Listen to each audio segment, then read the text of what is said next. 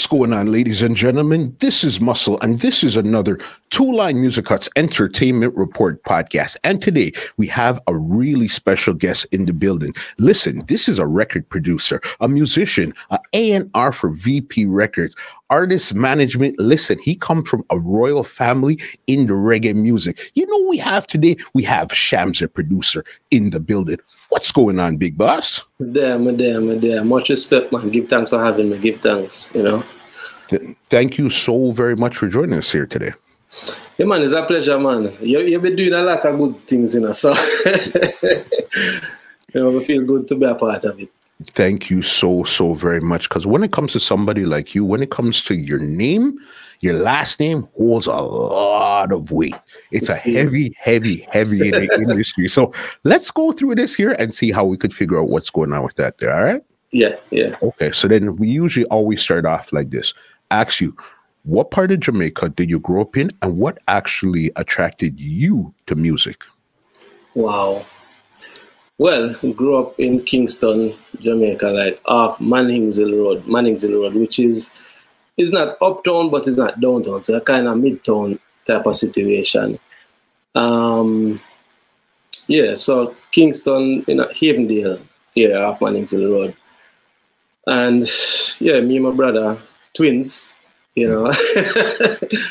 and what attracted to me to the music business really is the, the family it is a family i don't want to say it's a family tradition but growing up seeing your dad and uncles in the music something about it just attracted me and my brother.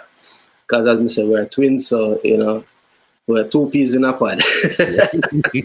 I hear you. And what was the first thing you remember either hearing seeing your family doing something that you sticks out in your mind when it comes to music?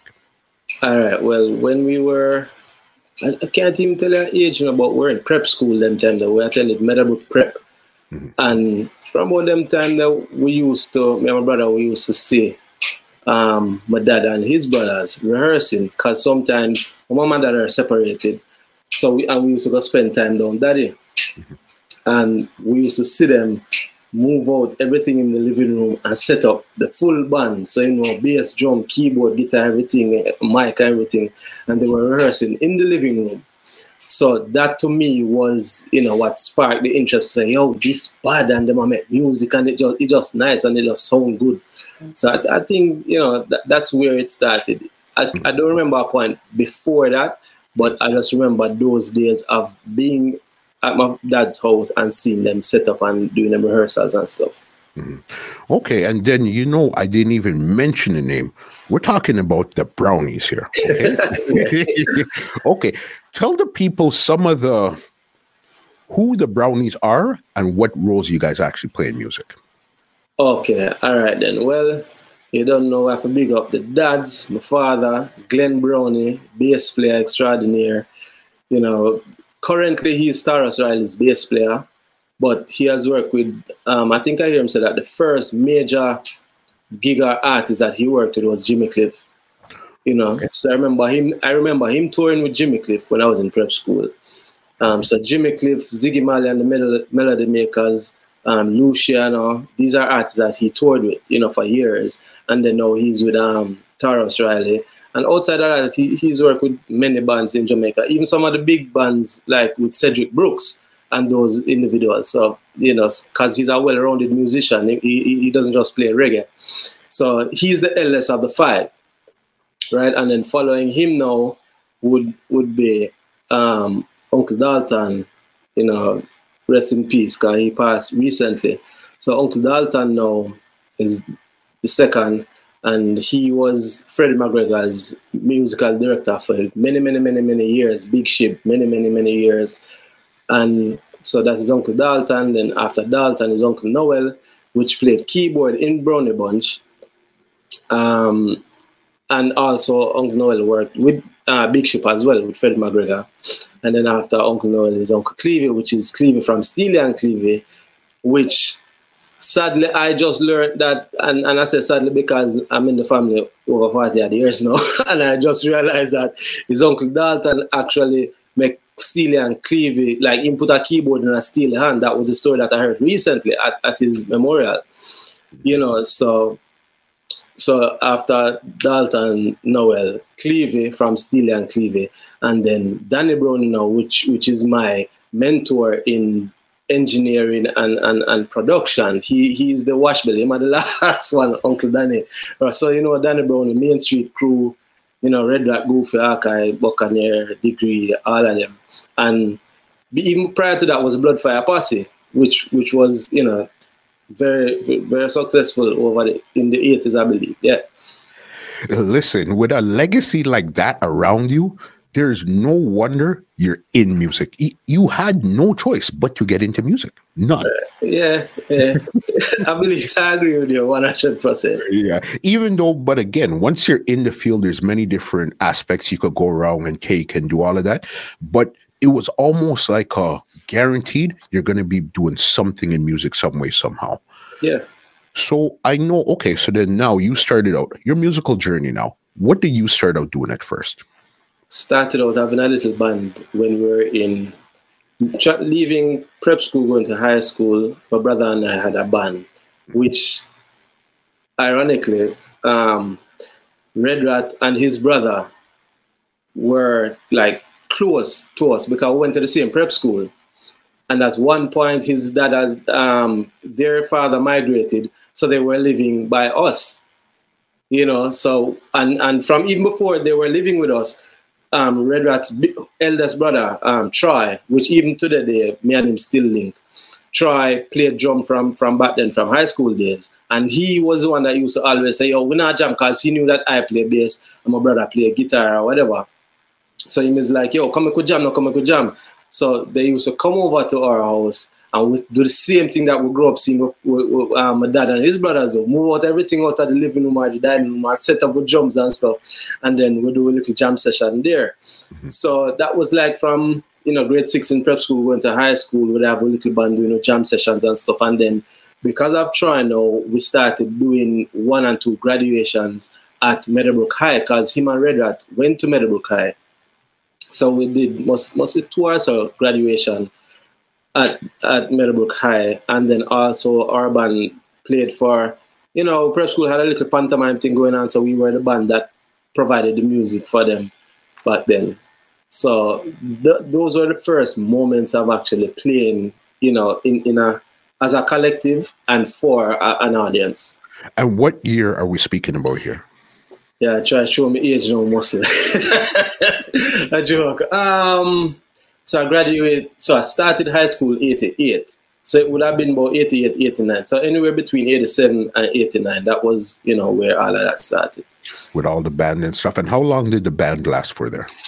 Um, the band, the band name at the time was Positive Crew, and it had transitioned to just Crew after a while. And the, the band, we had the band up until about maybe 94, 93 when you know we got old and then I think Troy was the first one that had to leave because he migrated. He left Jamaica, and then my brother, no Robert, had started. This is about '98 now when my brother started um, playing for Julian Marley.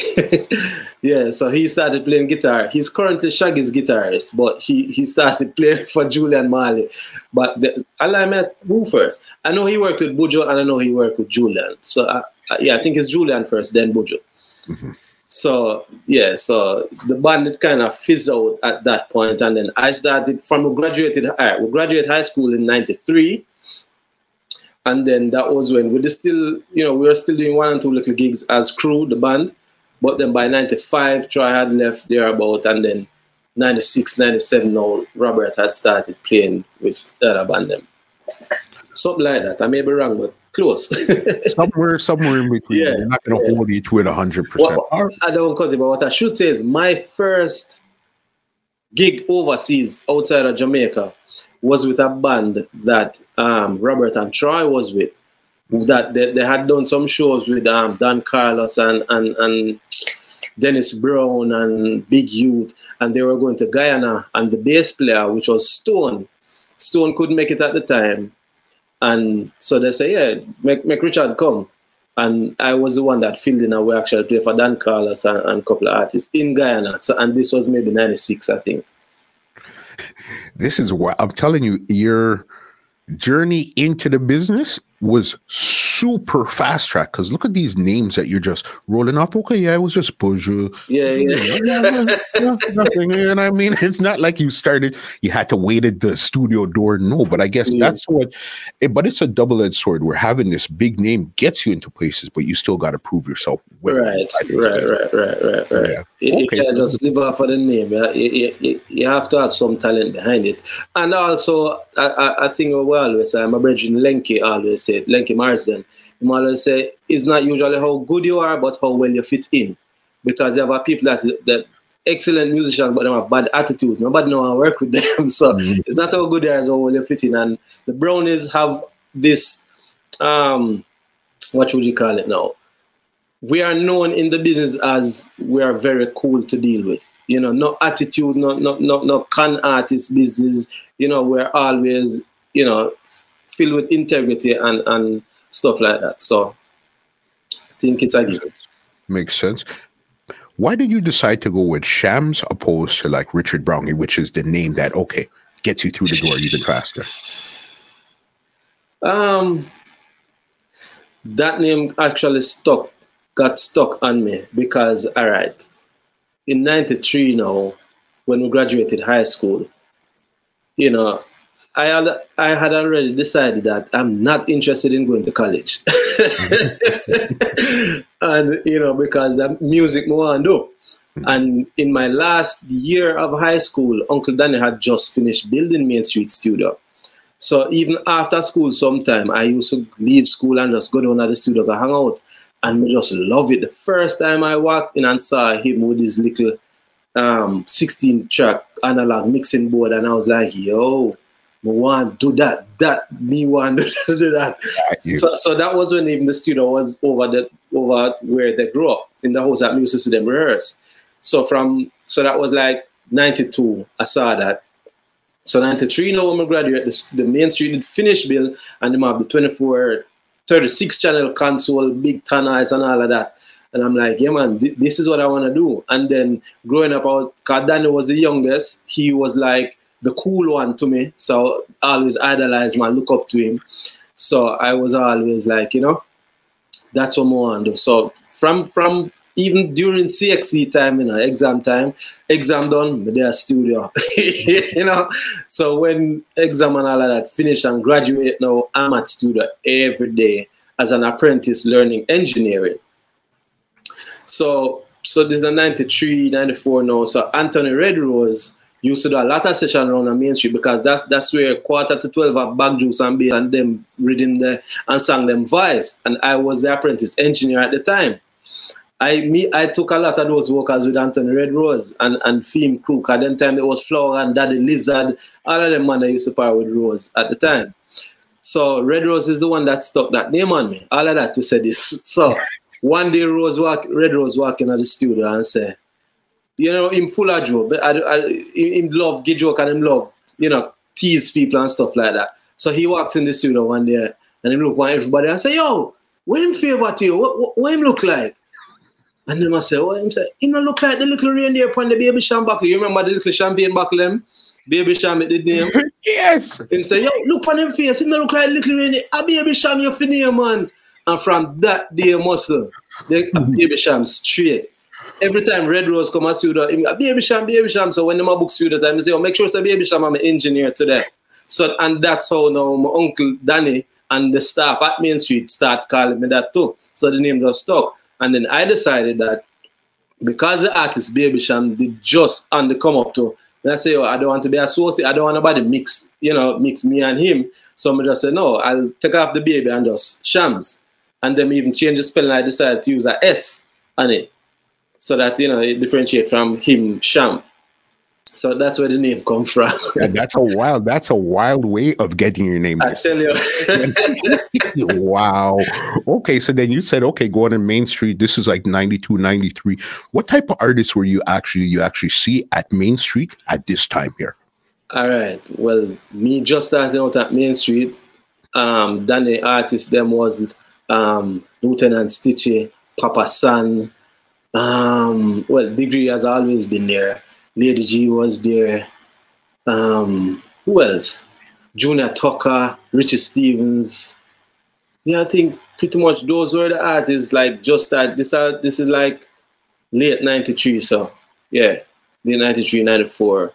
Those, those those those stick out more to me. Stitchy, San, um, Junior Tucker, Degree, as I said. And they used to have a couple man from the area that used to pass through to like Patakat, them they shoot him up one at a time. But yeah, yeah, degree, degree, San and Stitchy them. Okay, so then at this time here, this the phase two of Main Street didn't come along yet, as in the Red Rats, the Goofies, the um the Buccaneers, but, and all of that. Not yet. No, but Rat Rat used to pass shooter because you know when he left, he used to leave because he he went to Meadowbrook, so he used to just leave school sometime and come hang out at the studio as well. Mm-hmm. You know, right in that time. So he was always, but he didn't start. Danny never started recording him till like 95, 96 and that is when Main Street did actually bust, you know. And you, because you were taking vocals, you said for um, Anthony Red Rose and stuff like that. Were you actually doing work for Main Street also, or you were just in the studio learning everything going on? Well, I was learning everything, and Danny is pretty much a control freak. So he will take his own vocals, and at that time, he would have mixed all his songs himself up until I think Fudgy was the first main street. I shouldn't say Fudgy, I should say Shelly, because mm-hmm. yeah, there's a debate over Fudgy and the mixing. But anyway, we're gonna get rhythm, into that. That rhythm name, Scandal Rhythm, was the first rhythm I remember mixing for Main Street that that did well. Or the first rhythm I recall mixing for Main Street. However, again, you know, than being a control freak, which is understandable because I'm like that too, to an extent. You know, him being in play the rhythm and he knows how he wants it to be mixed. So I would balance the rhythm and stuff and the vocals and stuff. And then he would come in at the last. I probably take a one take to tape to to the to that tape, and he will come in after and then tweak it a little bit how he wants it, and then he, he runs most of the mixes. So I would start the balance and then he'd come and tweak after then finish it off. That makes yeah. sense. So then now you're doing all this stuff under Main Street. When did you actually start to produce some of your own stuff? Now, how did that come along? Okay, well, I want to tell you, sir. Um, prior to, to, to me starting production, you know, the we used to do stuff with my dad, because my dad produces also. And how it was was that because my brother actually originally started with playing drums, so he had a drum machine and all of that. So when we used to mess around with even Urban, because Urban had recorded a couple songs, he was the one programming all the drums. So I have a thing where if that is your lane, that is your lane. I'm not gonna mess with you. I play bass and I play keyboard, so I'll do those. Robert to play the drums and the guitars and whatever. But um, so yeah, so when at one point no Main Street start wanted to start distributing their own records instead of making Penthouse distribute, distribute our dynamic sounds. So you know the game of distribution is is um quantity.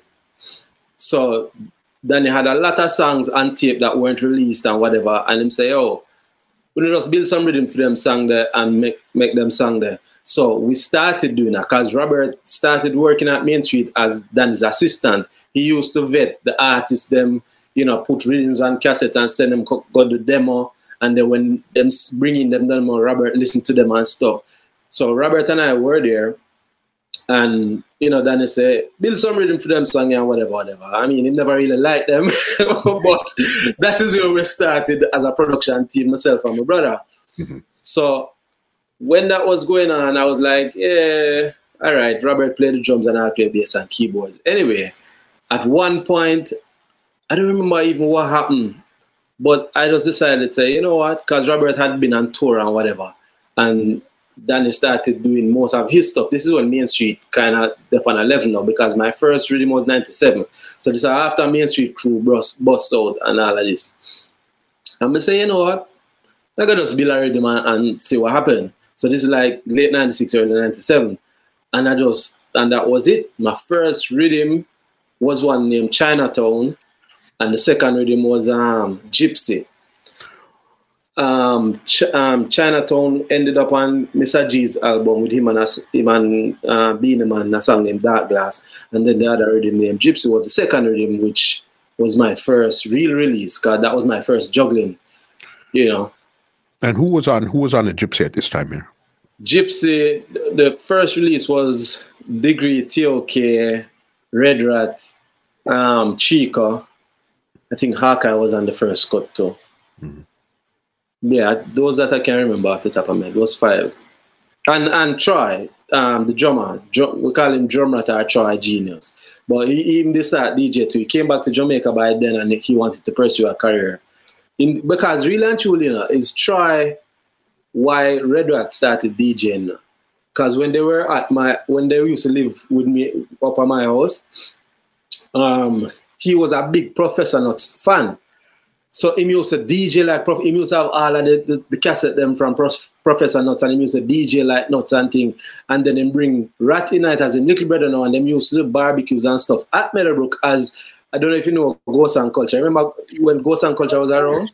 All right. mm-hmm. So them used to do the Ghost and Culture set Right, so Rat used to be um, Ghost with the fine voice, and then Troy used to be Culture. Then used to the Ghost and Culture set at school, lunchtime, and them something there. so anyway, so fast forward to 97 now. So Troy came back and decided to say he wanted to, you know, DJ and stuff. So he voiced and the rhythm as well. And this is either before or in between, because Troy was playing drums for, Baby Cham them and Bounty Killer, and he was in a backing band named Mob. So that is, he did a lot of that. yes, I remember my big, big band that time. Yeah, man. Big, big band. Okay, and how did that actual the rhythm do for you at that time there too? Gypsy being the first rhythm, it for me, I was just happy to hear it on the radio.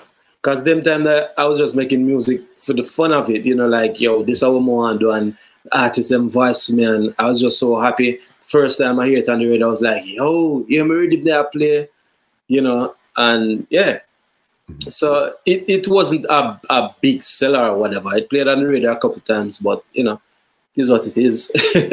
I hear you 100%. And even you said you mentioned that TOK was on the radio. What was it like when you first met TOK? It was nothing I've ever heard of before. like, no, like, since. Let me tell you the TOK story then, since you asked like this. Mm-hmm. Um, I remember because, all right, where Main Street is, it, Uncle Danny used to live in the house. So before he moved, he built the studio on the house. So the studio is to the back of the house, right? So all right. So Uncle Danny moved and Mellow Canary song, which is squeeze, um, squeeze, squeeze from Mellow Canary. He he owned, he rented the house, sorry, for keep him sound system. So them use a voice dub and all of them thing there over the house every day. So sometimes I'll be walking in and out and I'll hear this harmony. I come out like them, I play back some dub and I hear it and I say, oh, that sound good. Yeah. Oh, like I wasn't even going to ask them, because I never really got in the house like that. But me hear it and me I say, oh, that sound that sounds so unique, like different and bad, but no, I squeeze them I do them thing. Me not care. Me I do my thing. I'm in the studio at daytime or whatever, whatever. So I wasn't paying it any mind. So anyway, so my brother now made this rhythm cassette for artists that want to voice for Main Street. So similarly, we say the process is you take the rhythm, go write a song, come back and audition. So that was the process. The night see them four youth are walking. I, honestly, I can't remember them before that. I'm sure that I, I, saw them before that, but I don't remember seeing them after. Anyway, them come the studio the night now, and them say them come for see Danny. So I'm like, oh, Danny busy or whatever. I say, oh, come for audition. So I say, hey, come. So like them put in the rhythm or whatever and the rhythm start play. Them say them write a song for the rhythm and the rhythm start play. So I say, oh, I know Danny rhythm that. That's my rhythm. then one them say, okay. Uh, so we say, I said, let me hear one have. Muscle, when the man them open them mouth, you know, I me, couldn't believe it. Trust me, me never hear nothing like that yet. When the man and one thing respect with them and love is like a lot of young artists when them come for audition, them would and them a sing them song and yeah, me go down the street and re, re, re, like like them a talk to them friend. But when when we say audition and go so and press play upon the tape and okay, it's like a stage show the man them there when them open them mouth and them a DJ, them a project and a bass voice there and then Craig and, and Bay-C are sing actives. Me never hear that yet on a record. I know. Me say, no, this bad.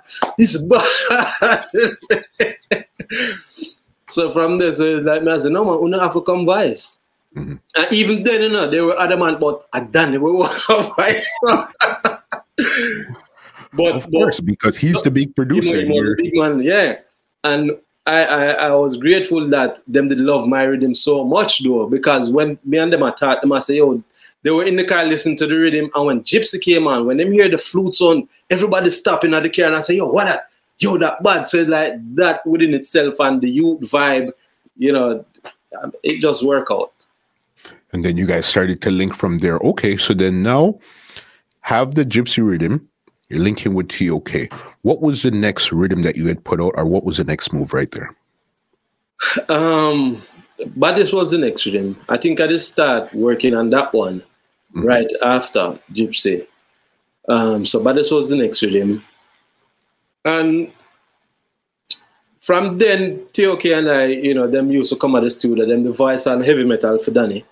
And I think them the voice on a couple of things for, for um, Richard Stevens at the time. I Hold on don't move so fast because we have to dig into this legendary baddest rhythm. I got questions about that. Yeah, yeah, yeah, yeah, man. So, um, so baddest rhythm now was my second official release, mm-hmm. and the label name at the time, even for Gypsy Rhythm, was High Profile, and it, that that that idea, the name for that label came from Danny. Danny said, "Yeah, man, High Profile, man. That name that we could run with it." So I'm just say, "All right."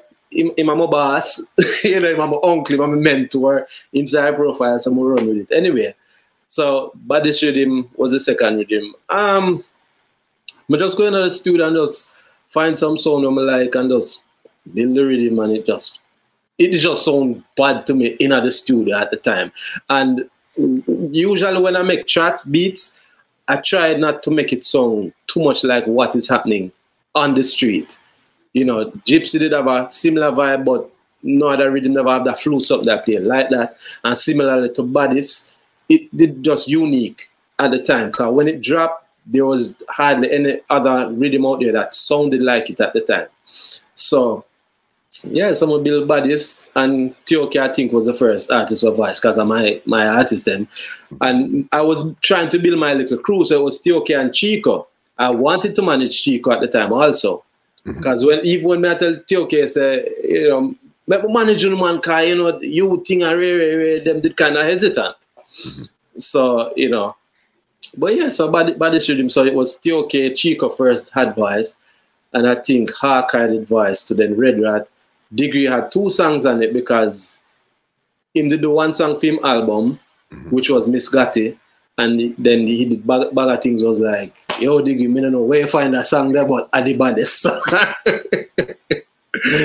yeah, man. And I think at the time too, who else? The TOK latest art track now was, I think TOK they want to do a collab with, you know, somebody. And me, know, me, know, just more, you know, more show them say, yo, well, work, you know. And, and me and me don't know. I think that was the first song Saw did for me.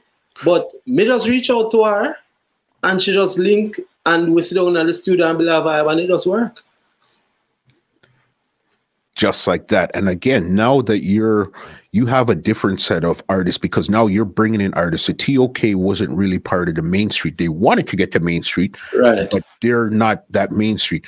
Chico's not a part of Main Street either. Right. Neither is Lady Saw. And who else was outside of that Main Street camp that you had to go out for yourself to go find? Um, well, I want to tell you, mm-hmm. Goofy, Goofy brought um Beenie, Beenie man because I didn't I didn't know Beenie from anywhere. I never have a link with him like that. And um, at that time, even now to some extent, I'm just studio home, studio home. I don't really hang out at them kind of things there. So Goofy brought in um, Beenie. And I, am trying to remember who was on the first batch because I think I released two batch of the rhythm. Okay. Um, so outside of Main Street Crew, it was Beenie Man at that time. What was it like voicing? Be- and this is your first time voicing. First time, yeah, man. What was that like to actually come up with the hit that you guys came up with? What was that like? Um, at that members have been hot, and this is a thing I've noticed with most of the hot artists. Then you can pretty much do anything, and your fans them with you. Luckily, that song wasn't just anything. That song was a bad song. Moschino, a number one. I want to check it out as name, bro. So it's like the song just worked on the rhythm, you know. And I props to Goofy, give thanks to Goofy because I him bring Beenie Man come. I think in the voice, I don't remember if he voiced the two songs that day, the one for Goofy album, because I didn't have Chinatown Rhythm ready, and then in the device, this one. And I want to tell you at one point, you know, being a voice and me being a producer, I say, yeah, fix this or go back this or, you know, I'm trying to direct the session and being a listen, but it's Beenie Man and me this little youth. So he's like, all right, me come back tomorrow, come do it. And when he take off him headphone, Goof say, Sham, so make him come out and just make him come out. so I say, no, DJ, stay, stay, do, do your thing, do your thing. And he went up stay because would I lose it at that point, you know? And it turned out to that song was a number one song for Beenie. And me and him good up to today because I do a song with him last year too. Mm-hmm. From, my, from my last rhythm. I remember at one time when Baddest Rhythm came out, it was tearing down the place. But then actually a lot of songs were playing the 45s. But then when it came to like dubs now, it was definitely tearing down the place. I remember songs like Bass Odyssey playing it. But their version of the rhythm sounded slightly different. Why does dubs version sound different than the actual 45 version? Um, I honestly couldn't tell you. I know that some like like for instance, bodies, Maybe the reason for that is bodies reading. Mm-hmm. I don't recall doing a B side for that because my B, my flip side, I was talking over it. So maybe the dub version was them chop it up like them sample pieces of it and, and, and break it up together because I don't remember at all doing a, a, a, um, a, a straight version B side for, for that record. Because at the time I was thinking, I don't want a man take me rhythm and go do what them want do with it. So that was the, the catch back then. I was following Dave Kelly because Dave Kelly used to do that. He never used to make him instrumental and go road, none at all. So I'm saying, you know, I'm going to do that too. Because I kind of idolize Dave and Tony for that. Dan, all right, Danny, my uncle and a bad producer but the difference between Danny and Tony and even my production is Danny was more focused on commercial stuff. He might make records for radio and you know that type of people, and so you wouldn't find it strange same turn Christian because he might try to please a particular audience at the time, so he not do certain things. Even before him turn Christian, he not doing certain things, he not do certain songs. Mm-hmm. So that's where I differ now. Where me, me love because when I was going to high school, me used to tell my mother, I said, me I go sat the class. And we're going to sat the class. This is like in my last year. We're going to sat the class. Me never lie about that. But me leave sat the class and go skateland. Yeah. So I was introduced to dancehall and that kind of environment. That skateland in a Half Way Tree almost every Saturday. And and and I want to tell you is is rat. And then brother introduced me to skateland because them could have skate. So them used to go there every weekend.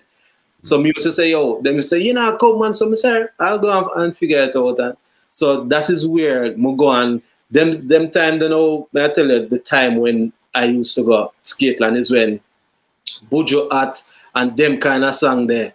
Um Batty Ride and them sang there. Them sang there and um, Ricky General Skittle and them sang there did that go on. So I'm hearing like when Sly come with the water drum and them rhythm there, them something them used to go skate and go here. And it just and how the people react to it and them something that it just amazed me.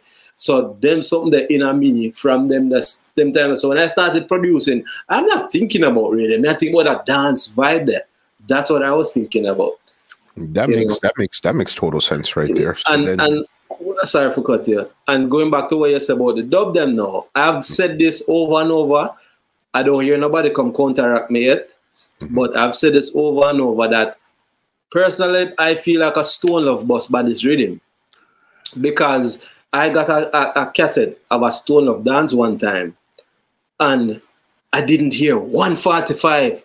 Stone Love play about 100 and dub. Pambadis alone, me not hear 145.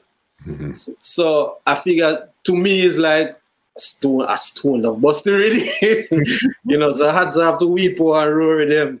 And if anybody want to come challenge me, let me know because as a producer, I read him, that's how I think. So I don't know for sure. And if that's what you say, that's what we're gonna go with. I remember um, for sure Stone Love, but it's just there was a lot of songs that Bass Odyssey in particular had that, okay, this, we won't forget this here now. Yeah, yeah, yeah.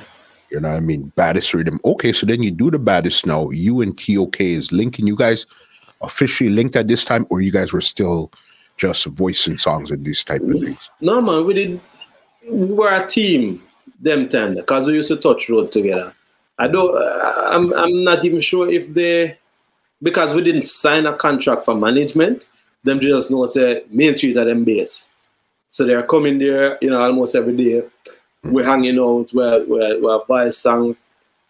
And I don't even remember how the management thing come into play, but I started looking shows for them and we started doing barbecues and stuff and photo shoot and them kind of thing. Nothing I don't think we did photo shoots here, but mm-hmm. get them reprint posters and stuff and you know start doing one and two shows locally. Mm-hmm. So yeah, so that's like 90, 98, 99, right before we, we started traveling together in 99, I believe. Yeah. Okay, yeah. because that's when they got the the big monster hit. Yeah, Eagles, Eagles Cry, Dave Kelly. Okay. And I know you were instrumental in making this happen. So, from a producer to a producer, you being a producer and Dave Kelly being a producer, how did you make that happen? Well, luckily for me, Dave Kelly's company, Platinum Distributions, used to distribute. They were distributing Grasscat at the time. Cause that was because after Baddest, I decided to move my distribution from Main Street and go to I changed my label name and everything, but just kind of say, you know what? It's not every time family is good for business. so I, I, went to to to um to Dave them because I rate Dave them and everything. Mm-hmm. So I went around there, meet Janet Davidson and stuff. And so I started distributing my third rhythm, which was Grasscat, through Platinum Distributions. And so being around there, you know, I had link with Yolande, which was the, the receptionist secretary assistant at the time, and linking with Janet. So I was around there relatively often and stuff. Um, TOK say, like, oh, you go around there, you know, Dave and whatever, see if him will vice way. Mm-hmm. So no problem. Because in my mind, I'm not selfish. I'm a manager artist, but not because me a manager means uh, I must produce everything because I don't must produce the hit song. But at the end of the day, I'm still working as a manager. So me love Dave Kelly too. so if Dave can get a song with T that all that K, why not? Mm-hmm. So they mentioned it and I said, sure, I'm gonna go to Dave. And the first thing that Dave said to me, I'd never forget. I'm going to Dave in the studio time. I said, Dave, but I love you for voice my artist at my area. And the first thing Dave look for me and says, how them stay. Mm-hmm. Like he wants to know if them are some egotistical attitude type of artist. So me I said, no man, the man them super cool and this and that. And them I say, yeah. Mm-hmm. But say, all right, bring them come. And that was it. Me never, it's not like a link, link, link, go on, go on, go on. That was it. And the man, them, I wasn't even there when them was voicing the song. And hats off to Dave Kelly again because he didn't have to do this. After him voice and mix the song, you know, him call me and say, come listen to your artist them song. And play it for me and say, oh, it's on. And I'm like, in my head, it's like, are you, are you produce the song? You Dave Kelly? you understand what I say? I mean, I say, it, it bad, it bad. It's all wicked, man. It's all wicked. And but you know, that started. Yeah, yeah. Crazy. you mentioned something before we even go further. Grasscat rhythm. So then that was your third production there now. Yeah, Gypsy by the Grasscat. Yeah. Okay. Talk about this here. How did you even come up with that now? Because if you listen to Baddest and Grasscat, totally have a, a very similar, very similar vibe. Yeah. Yeah. them have what those two rhythms have in common is the low kick mm-hmm. the, the, the sub bass that is in it. And as me say, when me in the dance there and the kick drum there, rumble, noir, feel that something there. Mm-hmm. You know, so I want to tell you, it's, it's when I cleavy kick them a sample. when I still a cleavy kick them a sample, because the sound, it just different, trust me. Mm-hmm. And so yeah, um, so Grasscat was the third with him. And that that's a similarity. Outside of that, you know, again, as I said, I didn't want it just on a regular boop, boop, pop, boop, boop. Some add other elements that that make it stood out. Mm-hmm. You know. And that was Vegas, Chico. Who else was who else was on Grasscat? Because in my mind, I'm trying to separate Baddest and Grasscat, but yeah. they're all just being amalgamated. It's like it's hard for me to separate. All right. right. So so Mr. Vegas now. All right, it me, me, me never mentioned Vegas pan um, Gypsy Rhythm because at that time Vegas was coming around Main Street and Vegas. So Vegas pretty much was an all American them at that time. Mm-hmm. So you mentioned artists that wasn't linking with Main Street. Vegas was one of them. I don't remember if you did say that, but yeah, Vegas was one of them. So he he was on in the Depan Badisto. Mm-hmm. And so Grasscat now, and I think that is why I call the rhythm Grasscat because of Vegas song. I believe so. Mm-hmm. Um, so yeah, so it was Vegas, Chico, TOK, um, Hawkeye, Red Rat, um, I think Goofy did upon it too. Uh, Beenie Man was on it as well. And then Cobra, yeah, Cobra did upon it too. Yeah. So that that's, Cobra, yeah. How did that Cobra link come around? Because this is totally left field from everybody that you're dealing with. Once again, I, I don't remember if I somebody bring him to the studio or he was there for do something for Daniel. Somebody and me just reach out to him. Mm-hmm. And him just him just hear the rhythm and like it and just voice. What can I say? I don't know if I explain them thing I must trust me. It's an artist and it's similar to the same thing with um when Cobra did do um anything anything on juice with him. That's the same thing. Me just yes. find back him number and said, DJ, me have a man sitting here for you know. The man right, me I circle No, no go round, no nothing in just circle me and the song just work. It's like when you really look into what you brought to the table from so early, it's crazy amazing. I don't even think I think you would have to sit down at this stage in your career and really look about like holy smokes. At the beginning, this is what I was doing. Yeah. Yeah. Yeah. I never really thought about it to be honest. yeah, no, it's one of those crazy things. So Grasscat is going. So out of it right now, Gypsy, Baddest, and Grasscat, which one of them really did the most damage at that time there? Baddest man. Even though Baddest all the way. mm-hmm. no, lie, lie, lie, lie, lie. But Baddest at that time. Yeah, sorry. Mm-hmm. Not not all the way, but at that time. mm-hmm. All right. You have out your Grasscat, you have out your Baddest. Everything is going on now you guys got the TOK got the big song over at Dave Kelly on the Brooklyn Rhythm now. All right. Yeah. What path are you guys going right now?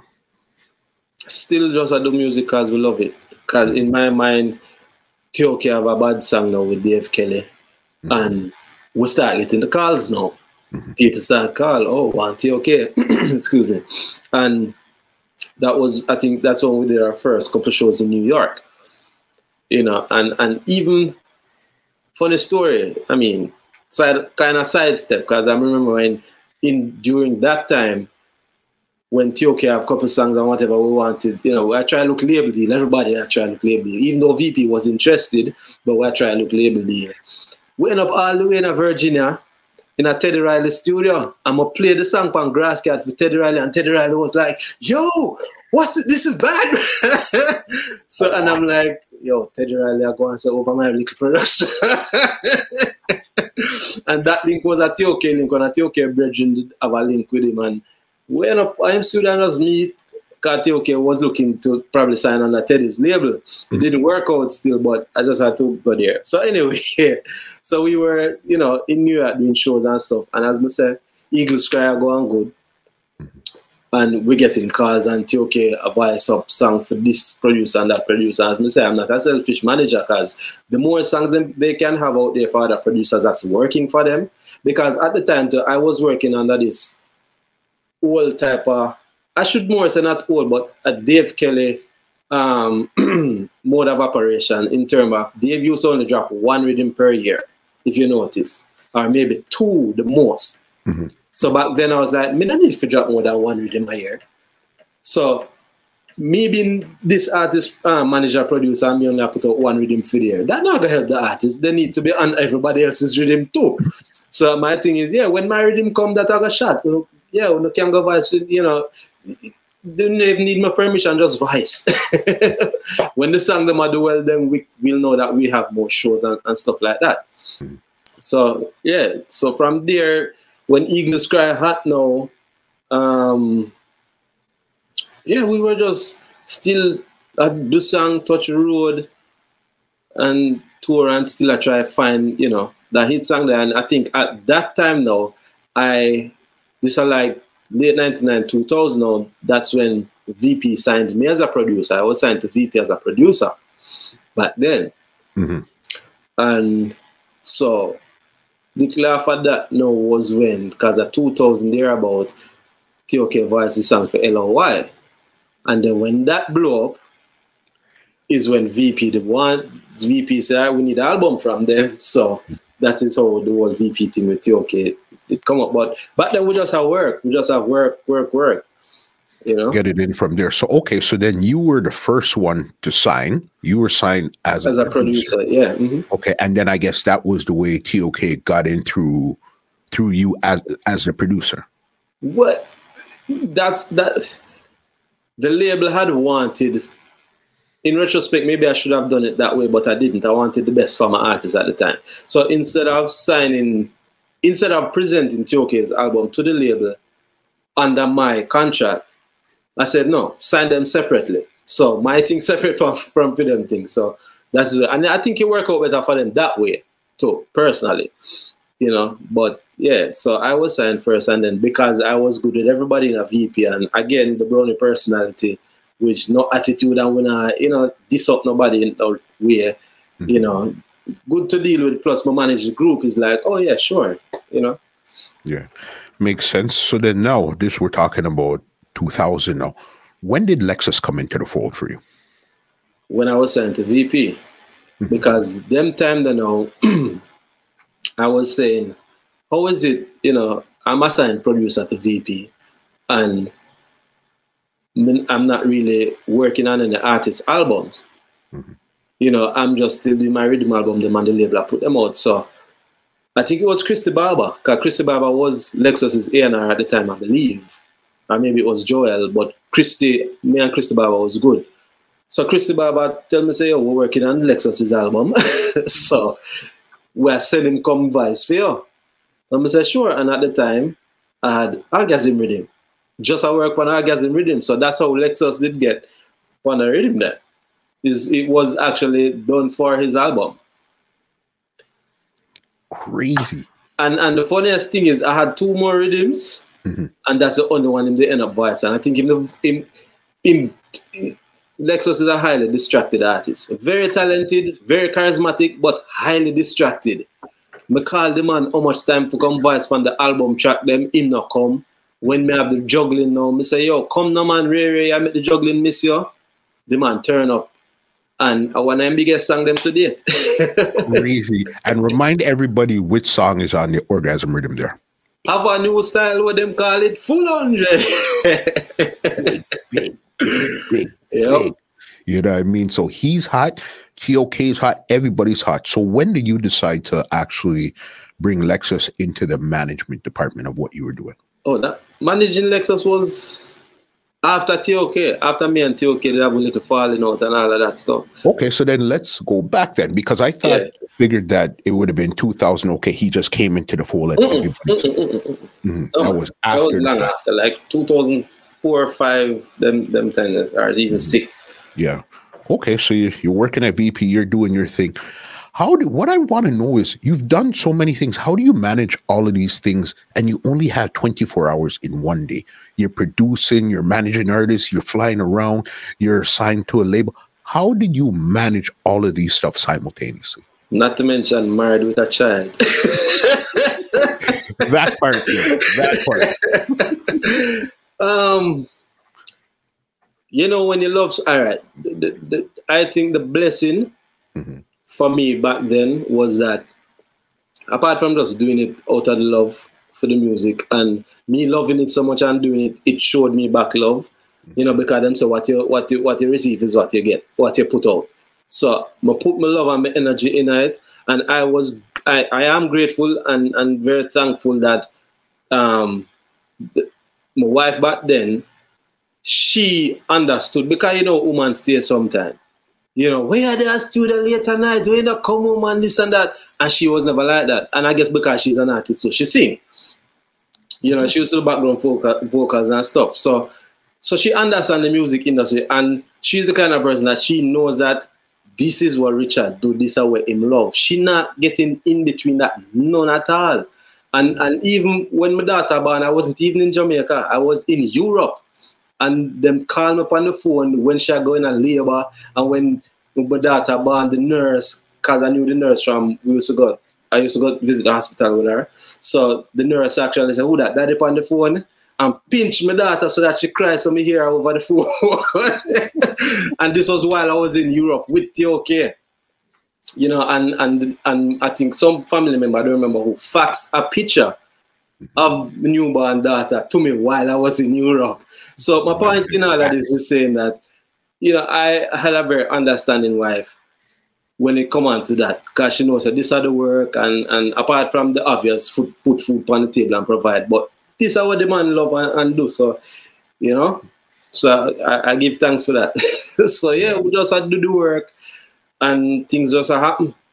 Yeah, because that's a that's a lot of hats or a lot of plates to be juggling at any one time. You know, one is gonna not work or one is you have to continually move things around. Right, and and in addition to that, uh, one one hat that you didn't mention was that I also was TOK's band leader. I was the MD. So my band used to play for TOK on stage, 303 band.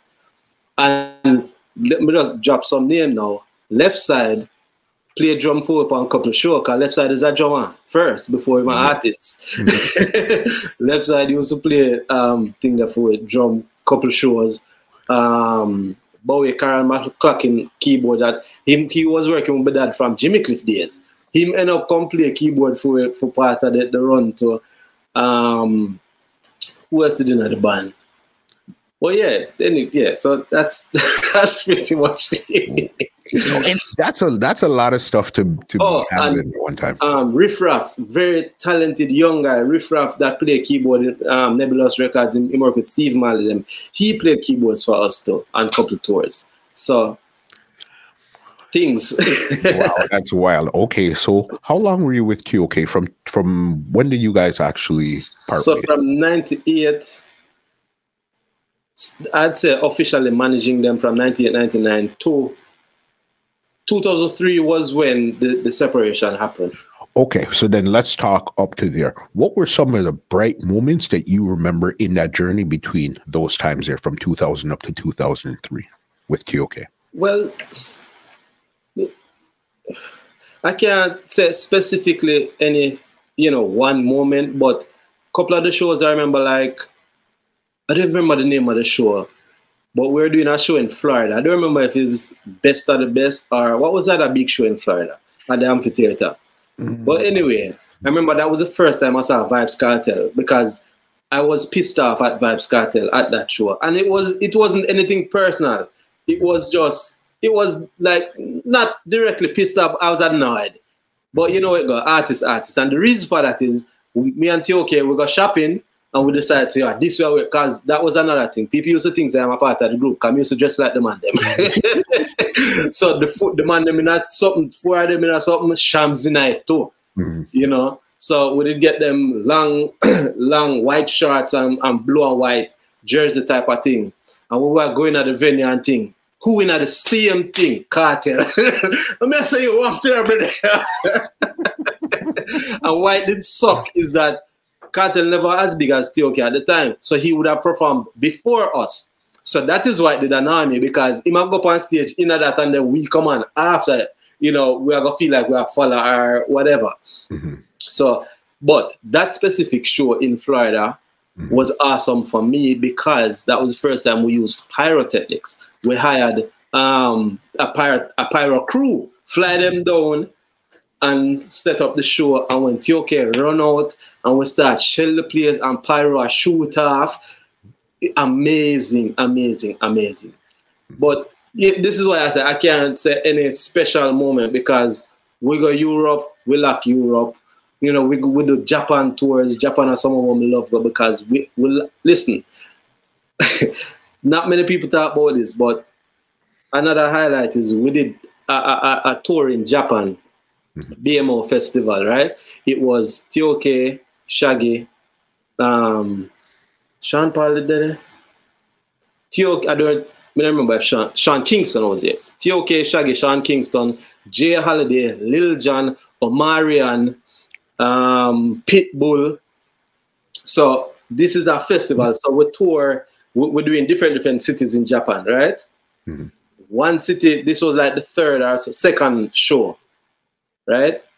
And the lineup was TOK. I don't remember who went first, but the last segment of the show now was like TOK, Omarion, then Pitbull, them, then Shaggy. Shaggy was the closing act. After TOK shell the place, you know, Omarion for go on. Now, TOK and Shaggy full band, right? Mm-hmm. Pitbull and him said them use a drummer and them DJ and a percussionist. Omarion and the other man them is is, is hip hop artist, so them I use just DJs alone. Mm-hmm. So Omarion DJ go there and start play and thing and like him go down and sing one song and at one point him run off of the stage and him basically say, Oh, I'm not going back out there till the crowd gets alive. So to not sound too braggadocious, after TOK shell the place, mm-hmm. the, the crowd call up on Omarion and him vex because he must say, oh, them guys are shell the place on the crowd just like them nobody want to see me. It's like TOK suck out every last bit of energy out of the crowd. So when Omarion come up on the stage now, them no want to see him. You know, so that was a highlight. And me love Omarion a bad artist. So to me, him should just go out there and do him thing. Mm-hmm. You know, but and it's not every artist like that something when the crowd give somebody else some big praises and then when you reach it's like them want to know who you'll be. But you know, so that was one instance that that was memorable. And the last last show that I did with TOK that kind of mashed up my head now was in mostly 2005 or 2006 um, when we went to Costa Rica. Now, if you notice the year that I said, 2005, 2006, mm-hmm. because management thing did end in a 2003. Mm-hmm. And what happened was basically, me malice the man them for me bex with the man them, me done with them. Mm-hmm. Me and them never talk for a little while. And then the following year, 2004, you know, we start link up back a little bit and reason and reason and me have a rhythm, like, um, concubine rhythm at the time. Cause that was the rhythm, that was the first time I voiced them back since me and them did kind of mash up. Mm-hmm. So concubine with him now, um, me did reach out to them and say, yo, me have a bad him. What I do? So this is after we kind of get back good. But anyway, so during that get back good time now, as much as I wasn't managing them, them come to me and say, yo, differently still, we want you back. We want back your band. We want you put a band together because that was always the chemistry. Because after after me and them the mash up, Blaze they play for them for a little while and then, then they have some other musician work with them and the energy, the, the, the, chemistry, not even energy, the, the chemistry just wasn't there. The traveling, because that is one thing that I was always blessed with. And again, very thankful for it. Every artist that I've ever toured with, the, not even the artist himself, but the musicians, the camaraderie, you know, is like, it's like no other because I hear about tours where man go up on a man back knife a man a fight a man a chat to man and I've never experienced that. Mm-hmm. You understand what I say? So I, I give thanks for that. So when the man them say, yo, bring back the band, we want back the band. I say, sure. Because fine, to be honest, I was a bit getting annoyed with managing them because then they just start bitch at one point. Because you know artists, them start complaining about everything. Sorry, I should have. Me can cuss? Of course. Oh, oh, oh yeah.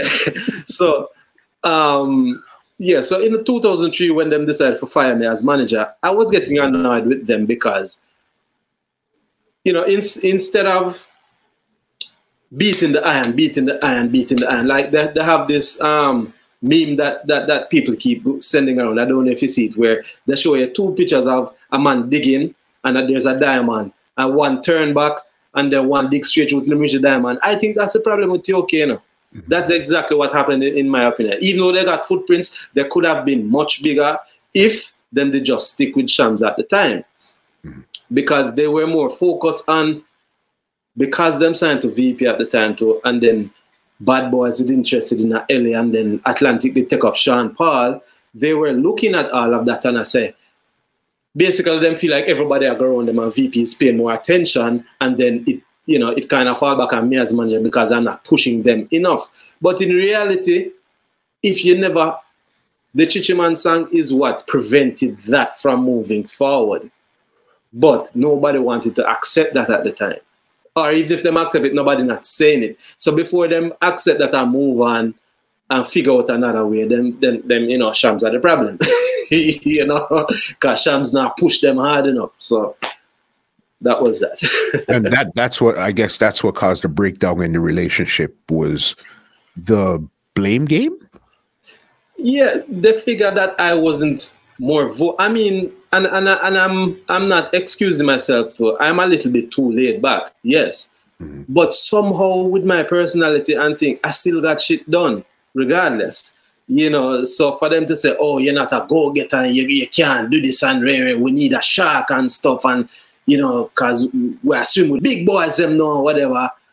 At the time, I was just so frustrated. Me say, "Oh, do whatever you want to do." I'm just say, "Call it a day." Mm-hmm. You know, so that was that. And in retrospect, I should have really just put them in them places and said, listen, you know how much blood and sweat we're putting at this and try give them a pep talk to say, yo, we are move as a team. We can't you can't break the team now. You understand? But at the time, again, young, emotional, can me annoyed and pissed off how they approached even that meeting. I'm just say, that's another right, go on. Mm-hmm. But the fact that you guys came full circle and said, okay, you know what, that was that. But you guys realize in yourself that there's some form of chemistry, even if it's not management, this role doesn't really suit for each other.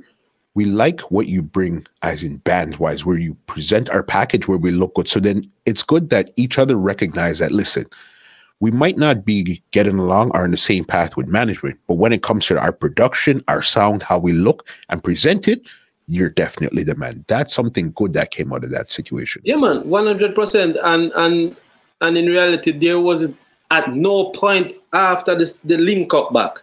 At no point there was any kind of animosity or bad feelings I carry. Everything just good same way.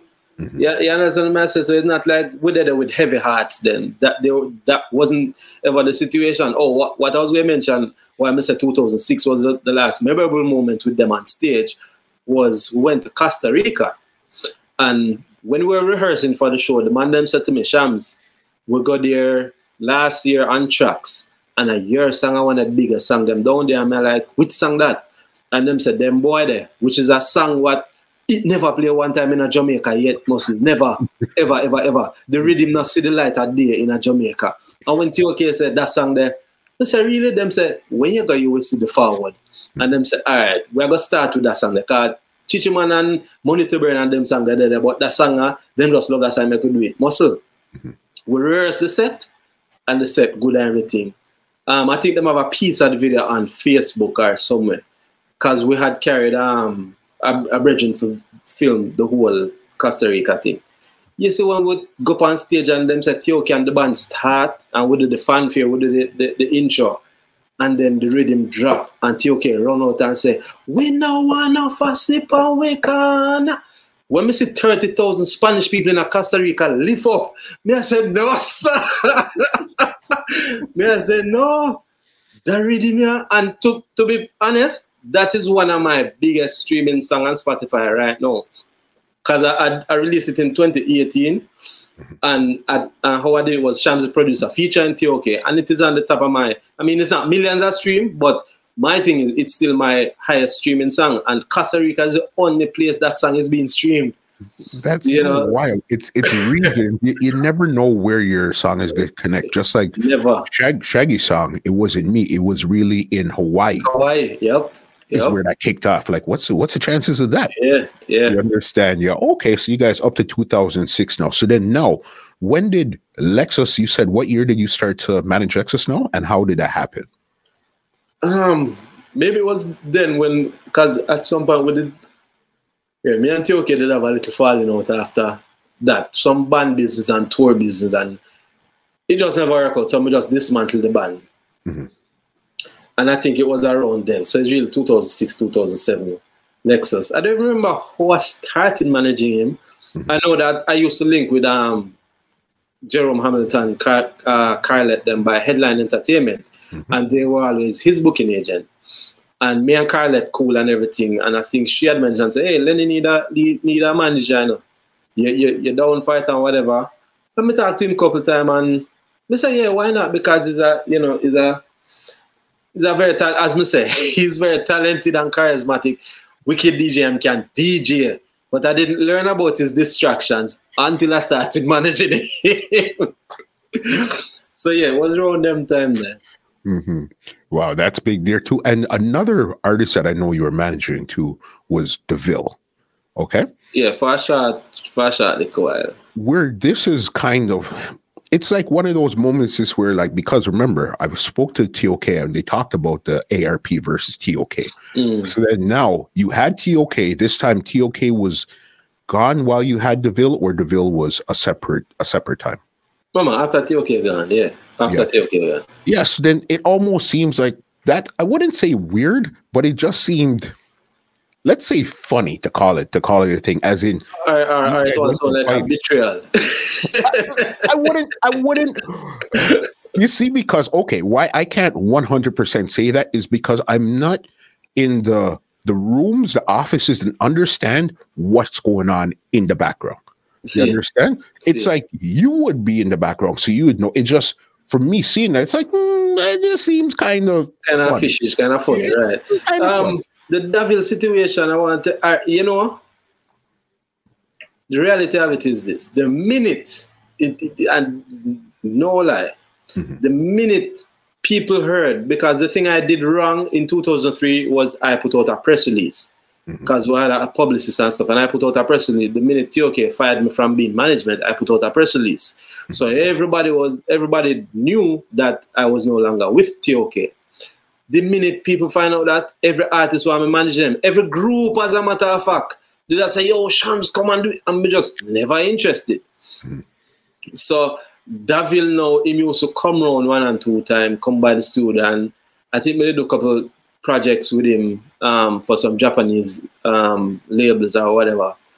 And during that time, he needed a manager and I was there. I'm, I'm saying yeah, sure, and I, I did one show with him. Like I booked one show at a travel with him.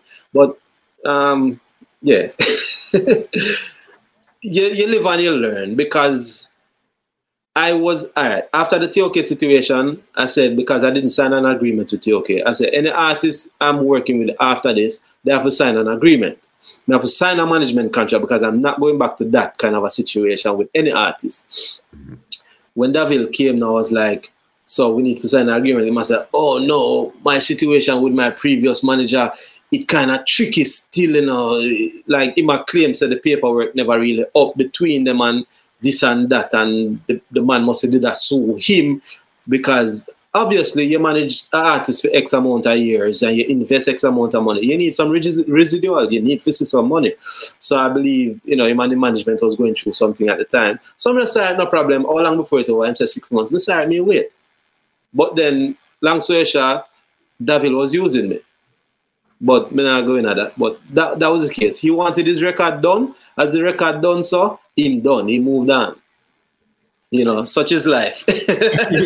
it's the it's the business, and again, it's not until you really get to sit down. I guess for the last say year, the pandemic has really got a lot of people to sit down, think, see, have amazing conversations. As I tell people, right now in the last eleven months, mm-hmm. we've had the best conversations that we've ever had in the entire existence of music history. You understand? I, I, I, I watch your, I watch your podcast, so I see them. yeah, man. Like, you know, yeah. because it's like now we have time to sit down and think because we were always on the go, always on the go, always on the go. Yeah. Yeah. And I know somebody like you too. Outside of management, you've been on the road with many artists like Queen Ifrica, um, you name it, you've been on the road with these people. Exactly what was your role? Egyptian, Anthony B, and Sean Paul Shaggy. What was your role on the road with them touring? Well, well, for Queen, Queen it wasn't touring. Queen, two things with Queen Ifrica. I played on couple tracks bass. I played bass on couple tracks for her album, The Climb. Mm-hmm. And um, my band, since I relocated to New York, mm-hmm. my band it is the go-to band for VP showcases and VP events. So like Jerkfest, my band about the artists them on Jerkfest. And like when them doing, cause that was Queen Ifrica's album launch. So my band played for her. And funnily, me know Rebel from Jamaica. So when them get the call and say, most artists is like this, and, and it's funny. Me find it funny every time. Because when them say, um, yeah, man, want to bring a band, and and you say, no, we have a band in New York that can play for me. Yo, what kind of band? Me on a New York band come play for me and ray, ray, ray. And then them say, we're gonna make the band leader call you, and them say, Shamsa call you. Oh, are you? We good then, man. And then when me tell them who else are playing at the band, mm-hmm. like like with Jerk, Jerkfest for argument's sake. When me talk to Lukey D for Lost, cause we play for Lost last Jerkfest. When me say, Lukey, I shot him say, Oh, are you a play? They win a good then, man. And me say, Yeah. And I say, me pan bass, mm-hmm. drum rat, which I try. Try I play drum. Mm-hmm. My brother play guitar and Dwayne Carbon that originally discovered Alkaline, but Dwayne used to play with being play for Beenie Man and Beenie Man band the name Zagazow. Uh, Dwayne used to play when when Beenie did leave Rough Cut and I work with Zagazow. Uh, Dwayne, Dwayne in a New York now too. So I said this are the band. It's like a, all, the band actually named Jamrock All Stars. Is a star band you know have? has to be, has to be now. Yeah. It's I'm telling you, these what really happens in the music industry is extremely, extremely interesting because all we get to see is the final product. We yeah. hear the song, we see them on stage and all that. But we don't know leading up to that what happened and how it even happened. Right, right, right. That's wild there. Talking about, let's get into some of your, your rhythms here now. All right. Under your belt, how many rhythms you have right now? Okay, let's make it easier for you. How many hit rhythms do you have under your belt? Well, and I, I to me is not much. Mm-hmm. But more I say, the majority of the ones that more put out hit. yeah. So, for instance, Baddest, the first round of Baddest, 98, Baddest did hit. Mm-hmm. Then after Baddest was Grasscat. Grasscat did hit. Mm-hmm. Um, Orgasm in a in a 2000 did hit. Intercourse was before Orgasm. It never do so bad, but it was it did go on with that thing. But Orgasm hit for sure, no doubt to Orgasm. Then after orgasm was juice. Juice crazy. juice did it. Um, then glue was after that. Glue never. So I would have said them four, them, the, them four. Them, then then the remake of um, Bodies in 2005. Mm-hmm. So those, those are my, you know, staple. It we're still playing a dance today. To this day, Juice Freedom. Yeah. Who was on the Juice Freedom? Let's talk about that one there. Juice Freedom, TOK for sure. Then TOK Bounty Killer. then um um we call him name like Cobra. Mm-hmm. Um, Mr. Easy Degree and Mr. Easy tell me every time I say Easy, cause Easy living in New York as well, said that song there is one of his biggest song them too. And funny that song they never get much love in Jamaica, in my opinion. But that song there, she's a freaky kind of lady. Bad song. Mm-hmm. Um, yeah, I think I think that's it. He's easy TOK, TOK Bounty Killer. Um, yeah. Was that the first time? That and, and, and, and sorry, Vegas. Vegas. Me see you wanna go up. All of the rest them when they have the pork. Pork, pork, pork. Yeah, yeah. What was it like recording with um Bounty Killer the first time? Um nervous because Killer always seem to have a particular attitude. I want to tell you the first time I approached Bounty Killer, he embarrassed me, you know. The first time I approached Bounty Killer to voice for me, he embarrassed me. But I was embarrassed, but him just had to fiend. You know, Killer has just been Killer. Because mm-hmm. I was done by, um, where's the name? Music Works, Anchor, done by Augusta Dem Studio because I heard that he was on there. I wanted him to voice and, and um, Grasscat at the time. So not even Juice with him. So this a Grasscat. So this a before that. Mm-hmm. And first thing what throw me off is, I want to talk to him, but him have this bagger man around him. And me I say, yo, we forgot draw a killer from the crowd now. I'm gonna wait, I'm gonna wait, I'm gonna wait. I'm say the crowd not leaving killer side. And then Mr. Killer walk when now, like he might leave the studio. So I said, no, me can't make this happen. And funny, you know, Killer see me in the parking that long time. I wait for talk to him. Mm-hmm. When I approached him, when I walk over to him now, in my head to him carry now. When I walked over to him now, the first thing Killer said to me is, so Shams, I'll make you wait till me I leave to come talk to me. And I'm like, yo, I'm to the brother, man. And me I said, John, I don't see a reason with you, man. Me not got, you know, running for you, me seeing a, a reason. So me I wait my turn. Mm-hmm. And them say, I really me I check it on them time that him and Bean a feud. Okay. So when me say a grass cat more advice pan, him say oh, if I read him with fishing in the pan, me not advice pan it. Next read him. and him just walk away. him man say if I read him with fishing in the pan, me not advice pan it. Next read him. And him just walk with them can leave. I was like, John, no. So when when we do when we have the um the juice reading now, mm-hmm. actually TOK them did write his part. And we track him down and link him up and him come at the studio and then them sing for him part for him and, and say, yeah man, this part. And him just go voice it. And that was it. That's wild. That's just again, it's usually the approach. First, you gotta break that hard exterior. Yeah. Okay. Then you understand how he thinks, how he operates. Okay. We'll approach again, and then now you'll make it happen. Mm-hmm. Yeah, man. Yeah, That's man. wild there. Okay. Even with um somebody like I know you've worked with basically almost all top people in the industry. Who are some artists that you haven't worked with yet? Reco- recorded, recorded. Um, you mean that I would have wanted to? Because I think who who I work with, I pretty much wanted to work with. So, mm-hmm. who would be there that I would have wanted but didn't? I can't think of anybody, you know, because we work with Sean Paul. The only the only person that I would have wanted to have a single with would have been Shaggy. Mm-hmm. And I approached him last year and him turned me down. But me and him good same way because as I said, I was hanging out by him studio last week for argument's sake. So me and him good, mm-hmm. you know. And and I risk hats off to him because again, as as me said to him also, he's frigging Shaggy we are talking about it. We're not talking about no little normal brother. Mm-hmm. So when I miss, I remember telling this story. I send him the rhythm like weeks, mm-hmm. and him get the rhythm in WhatsApp. I don't know if him listen to it, but me not like running and pressure pressure people. So me give him couple days, and then me never hear from him. So I'm linking back and say, "Yo, DJ, what you know like the rhythm, the rhythm, walking our voice, where you dealing?" Mm-hmm. And him him call me. Him never text back him call me and say, which rhythm you talk about? Me say, me send the rhythm to, to, to, your, to your thing. And he must say, oh, and then he explain to me, him say, oh, me not do no juggling for nobody right now. And he have a conversation about it. And me I say, all right, let me tell you why me appreciate that so much. And put aside the fact that my brother play nine band because at the end of the day, that don't mean nothing. Mm-mm. You understand? So, man, we not big like Shaggy, I act like say, me a me have to run back at them over and over and over. And me I say, this not necessary because my thing is, like even Sean, me love and respect Sean. The biggest problem me have with Sean is if you're not voicing for me, just tell me, me not got all the hard feelings against you because me not gain a voice to put on.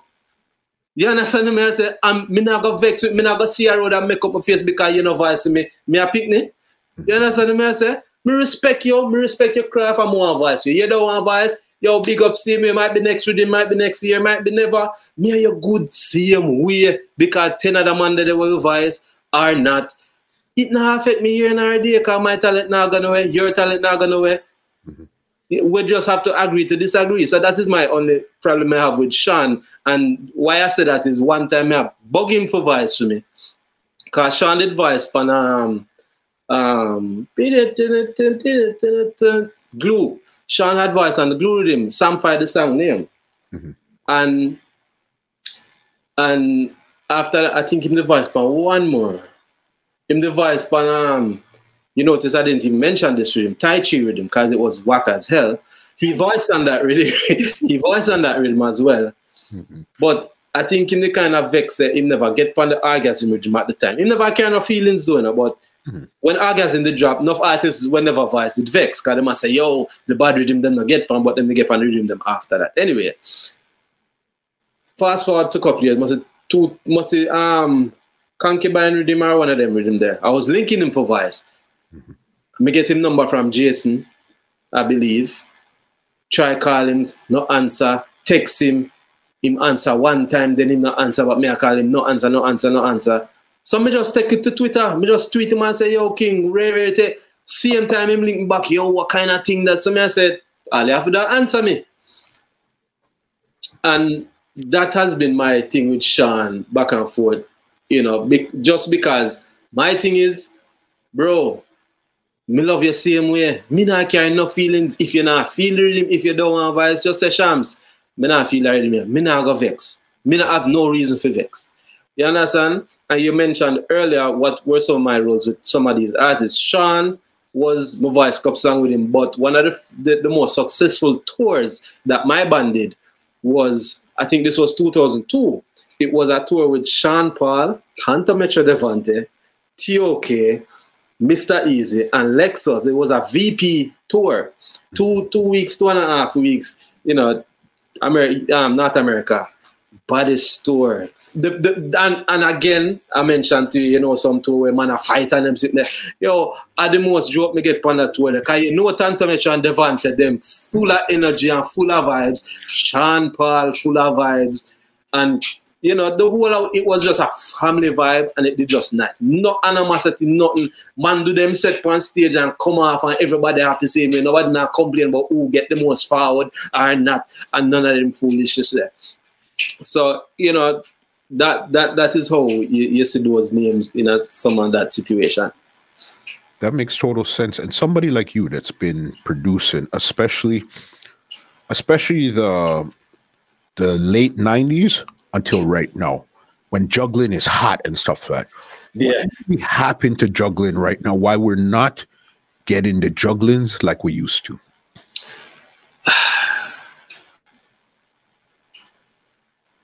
Well, for one, it, it not really make no sense. In other words, when in my opinion, when you're selling 45, when you're selling physical product back then, it made a lot of sense, especially during pre-order, which is like the first month when the stuff just a drop. You know, especially if it's a label where hot, people don't even need to know the name of of, of who is on the, the rhythm. Them just say, "Who that Madhouse? Give me. Who that Rude Boy Kelly? Give me. Who that Be Rich? Give me X amount of copies." You know, but when mm-hmm. yeah, so when you were doing physicals back then, you, you know, man come in a record shop, they just know that certain labels that were hot at the time, they would just take, you know, couple copies of that label's new release because they know the chances are it's gonna be good. Because when you have a reputation as a producer as a label, you, you, you know your thing will sell. Nowadays, with the advent of streaming, because I even had my own distribution after Baddies, I, I was distributing my own records. No, not after Baddies, sorry before the, the redone Baddies. Mm-hmm. So so rhythms like and they have a rhythm named Fear Factor and another one named I don't remember what the name but prior to 2005, so between 2003 and 2005, I was distributing my own 45s and business was good. Mm-hmm. After 2006, 2007, now when the digital things start step up, physical never made no sense because I had to close on my distribution. In the streets, had to close on theirs. All access had to close. So everybody that was distributing physicals in Jamaica at the time ended up closing down shop because there were no physical sales. Or it didn't make sense. You couldn't pay your bills from physical sales. And I think that is part of the reason because it don't make no sense nowadays. That even for artist album, because I was surprised when I say when I say Buju come with 20 songs, I'm say Skillibeng have 30 odd song and his thing, I'm like, who does that nowadays? That's a three different project. Mm-hmm. You understand what I say? Mm-hmm. Ten and you're good. Because streaming world, now the people can choose what they want to listen to. You understand? It's not a case where you, you give them an LP. That I'm sure you used to go through this too as somebody were buying music. I used to go in a store and it's one song I want, but it on the CD. So I have to buy the whole CD for the one song. Or two songs. That was the case back in the day. Nowadays, you want that one song that go stream the one song or go download the buy the one song from iTunes. Mm-hmm. So that that to me is why the juggling. I mean, people still do it weirdly, but it it makes no sense financially for a producer. But I can, in my opinion, again, I cannot know why people would do it because again, it's like back then when I, earlier when I mentioned when Danny started his his distribution and it didn't matter to him how the song them sound, him just need to put out stuff because it's quantity. Nowadays, that is the case. So if I drop a rhythm now and me have, as long as me have five big name artists, me can have five no name artists and still drop it because those little four cents worth of stream or 0.004 cents will add up at the end of the day. If if the production cost though of voicing them no name artists there outweighs the streams are it really not make no sense because when you check Spotify and you're streaming under a thousand, you're really not making any money. So it's a waste of time. Mm-hmm. So for that reason, as I said, so the, the bag of juggling thing and compilation thing, unless it's a brand that has been out for years, like and I say a brand like Ragga Ragga or Strictly the Best or Reggae Gold, that is a staple in the, the, the, the, the industry as this comes out every year no matter what mm-hmm. people will go buy it. And then there's a physical attached to it as well. So it's not just streaming, you know? That makes sense because I always wanted to know because I know juggling originally came out of necessity. If you're gonna if you're gonna press something on one side, you might as well press it on another side. Or no, it wasn't that. It was once you built the rhythm, you just wanted to fill it up as much as possible. But now we're talking about streaming. So then all you need is one good song. You know what I mean? Two, right. Three. And, you don't need that one bag of juggling. And back then, um, I remember how, like for instance, on Baddies, I had 20 odd songs on the first cut of Baddies, or almost 30 songs. I didn't release all of them though. But, uh, and you know, Grasscat had 15 songs and thereabout. And I was thinking about it recently as to what led to that, because prior to that, you know, when man I put out juggling, it was four song, five song pan a rhythm. But what ended up happening back then was before even I started producing like that, if they were crew, crew, crews. So, like for instance, Dave artist and voice for Dave alone, Jeremy and artist and voice for Jeremy alone, and so on and so forth. Now, when the crew thing they kind of start breakdown and, and thing, and then what was even happening back then was a man stealing them mobile rhythm for a producer, and the rhythm drop and the rhythm bust. Another producer want to cut of the rhythm. So them thing that used to happen a lot where three man have the same rhythm a release at the same time. Because you know that man they have it and then them probably do a pre-release on the radio and a man hear it and say you want a cut of that. Like I think Cardi did have two different cut couple rhythm, you know them. Couple rhythm from different different producers have the same cut of the rhythm. So that led to you have all 30 odd song on one rhythm, but it was never one producer. That's the point that I'm getting to. The only other rhythm the only reason that I can say prior to like when me did a full up juggling, the only other reason that had over 30 or 50 odd songs before that was Sleng Teng, the Jammys, mm-hmm. that did have whole heap of songs from this one producer. But before that, it was the same rhythm, but different different producer had cuts. Like Gigi was one to where different different man have cuts.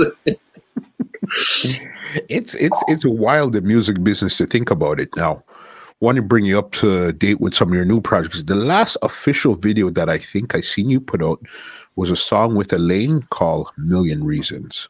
Yeah. I think that came out in 2018. Let's talk about that project there. How did that come about?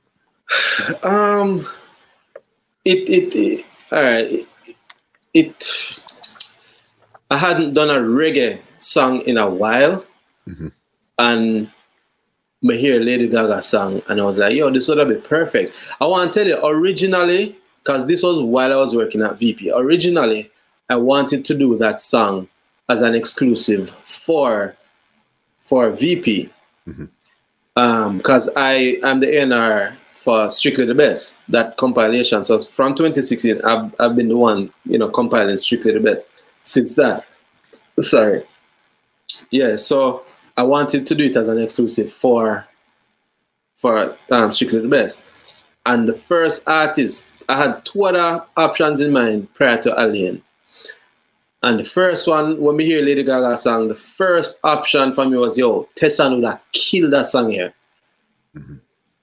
But then, you know how artists and management, once, once our manager got involved and thing, and, you know, a label me a call from it, just turned into one big sitting. So I just said, all right, forget it. Then I wanted Ikaya to do it because she she she have that something there. She can sing. And yeah, there was some complications with her too, you know. And I sit down and I say, you know what?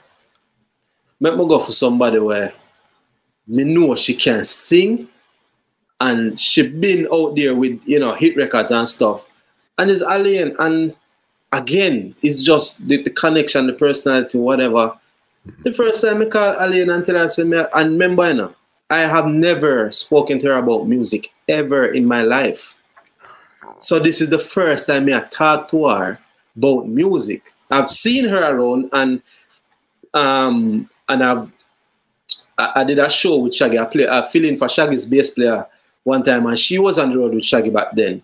So I had to play fair. So I see her up on the road and thing, but it wasn't no me and her even in a deep conversation. So I see her, so um, I say, you know, Alaine, I'm link her about the record and send her the idea, send her Lady Gaga song, send her the lyrics, and she said, Oh, this is a beautiful song. She said, Sure, I'll do it. Just like that not go around. No, she said, sure. And to this day, I'm so grateful. And again, me don't know. I can't tell her thank you enough. I mean, the song not blow up and go on a wicked way, but however, it's a beautiful production. She sing the. All right, I I I am in New York, right, and I didn't see the need to fly to Jamaica to go take the voice because she's in Jamaica. So I'm say, you know what? The only person I would have, only two people, two individuals I would trust to take this vocal. One is my brother, which is Robert, or two is my father. And I think Robert was busy. So I called daddy and said, Daddy, more voice Alaine for me. And he said, All right, with studio. So I said, Daddy was rehearsing with um Tarrus them and Tarrus them rehearsed on Penthouse. Mm-hmm. So him say, Oh, me can ask Jeremy because we are going to rehearsal. So me just ask Jeremy if he can put the studio. And them say, sure. So I say, yeah, Jermaine, yeah, come and Jermaine good same way. Mm-hmm. I want to tell you, me never meant this this just coming up. You see, everyone falls in love with him. Yeah. I mix the second batch of that rhythm, you know. What? Me go down a penthouse, go mix it. Yeah, Jermaine call me. So after everyone falls in love, the song them like the the rich, I think Rich is I've got a weakness for sweet. Them song the second batch everyone falls in love. I mix that rhythm for Jeremy and go down a penthouse, go mix it. but anyway, so um, so yeah, daddy asked Jeremy and said, Richard want book some studio time for my voice on Alaine song fame. Sure, Alaine come down there. She voiced the song. When we get the song, I was like, nobody else couldn't do this. so me glad say Tessa never sing it. Me glad say um I can never sing it because Alaine fit the song perfectly you know so that that is how it came about i'm just sad that and that she you know turning christian writing at that time there so it kind of messed with the promotions for the song in my opinion mm-hmm. but she did the song exactly how i heard it in my head when she sing i'm like yo give thanks with all my heart and everything trust me 100%. And then there's another mad production that you put out. I think this is this came out a couple of months ago. It's with TOK, Ward 21, and Voicemail, Ponder Rhythm. All oh. right. How did you put together all three groups, as a matter of fact, to say, okay, on this one track here? All right. Sadly, that song that come out long time. What killed that song is I think I was ahead of my time with that song because it came out right before the whole trap dancehall thing. It come out before that. If it did come out in a trap dancehall, it would have done much better. Mm-hmm. So it came out before that. Um, it was a TOK song. Mm-hmm. It was a TOK song, mm-hmm. and I just sit down there with the song, me have the beat and everything, and TOK voice them song, and me say, yo, you know what that bad? if me get the three top crew them from Jamaica for in a one song because not, that never do yet. I'm say you know what, mm, okay, what 21 me, And then it's not like there's any animosity amongst the group them either. So, you know, but TOK did voice the film part 1st mm-hmm. I call Suku and Kunley, them come check me, them shut up for them part. I call um, Craig from voicemail and them shut up for them part. And the rest is the song bad. I love the song, but people don't love the songs, uh, whatever. But me love the song. it's my second best streaming song on Spotify. but yeah. no, again, a because a lot of people don't realize that a lot of people have strongholds all over the world outside of the core, which is mm-hmm. Jamaica. So TOK, they have that Japan, the Europe. Yeah, Europe. Yeah. yeah. Ward 21, they might have somewhere else. Voicemail have somewhere else. So then you combine that energy together yeah, yeah. and it just goes. But one thing I know with music, just like you do too, a song could be out for five, six, seven, eight years before somehow before magically it catch up somewhere. Yeah, man. I totally agree. I totally agree. Mm-hmm. Got a couple more questions before I get you out of here. Yeah, man. The um, you one of your latest songs here now. This I know one hundred percent is one of your latest ones with Mr. Vegas, Stay in Yard, the Grasscat. yeah. How did that come up? Vegas, man. Vegas. and I want to tell you, uh, it's Vegas why I ended up redoing Bandits in 2005. You know? Because him called me and say, yo, I have an idea for do. Um, because at the time, left side and Esco did have tuck in your belly. Mm-hmm. And the vibe, they just bad. And it's like to Vegas, he must say, oh, this sound like me and Lexxus. So them just come with the taxi fare thing. So it's the same thing with this Grasscat thing. Oh, Vegas call me one day and say, you know, the quarantine, him call me and say, Shams, me have a thing in the quarantine, you know. But the Grasscat we I bring back. Mm-hmm. And I say, yeah. So me I go send you. And him send me, him send me for my WhatsApp. And I listen to it and I say, all right. And him say, me and Delly, you know, I say, Delly Ranx. Him say, yeah. I say, all right. because, you know, me not like over the years, Vegas is as much as, and this is a thing where a lot of people you know might not cannot relate to. Mm-hmm. Not because me and a man attack every week or every month or whatever. It means say we not good. Mm-hmm. You understand? So and and because all right, me and Craig did up on the phone yesterday for about half an hour. Last month, I me and basically up on the phone for about an hour, and before that, I me and Alex, and then Flex did come on New York where they and me and him drive go Connecticut, go link track star. So it's not like because we not link like that means that we're not good. We're good. You understand? So when Vegas called me and I said, Ray, me I said, yeah man, I know nothing. Mm-hmm. Like we deal with it. And him just say, all right, and, and we do it. And just get it from there. No, it's a smart one. It it was a smart move in the time and it made sense. Bring back the rhythm, bring back something that that has a topic that's going on right. Right. It's just a win-win-win for all parties involved. Yeah. Yeah. You know what I mean? Right now, what are you working on right now, 2021, that we could be looking out for? uh, I'm gonna be honest with you, right? And this is the first time I'm saying this publicly. Mm-hmm. The turn of the year 2021, me decide to me done with production. Like in a real life. Me tell a couple people, me tell my brother, and me tell somebody else me used to, a co-worker from the office. Mm-hmm. And yeah man, me say me done with the business because I have been demotivated. And it's not even like I'm carrying any hard feelings for any anybody specifically, or you know, I just feel like the business is where it's at, and two things. One, me living in New York. Sadly, anytime you reach out to somebody in Jamaica, the, the fact that you're in New York, them just as a dollar sign, and that's a fact. Anytime you outside of Jamaica and call somebody, them as a dollar sign. And one minute like that, especially because of the reputation. But you see, is very few people respect the reputation and where you're coming from. Because you have another set of people who say you are as big as your last hit. So some people don't really care about your reputation or whatever. If you're not hot now, and I've accepted that. Me not, that not affect me. Yeah, I'm not a you know in the hot heat and the production thing, but me not dead. So anything can, any card can draw. you understand? And one thing I always say, no disrespect to any artist, but a producer shelf life outweigh artists any friggin' day. Because artists have shelf life. Mm-hmm.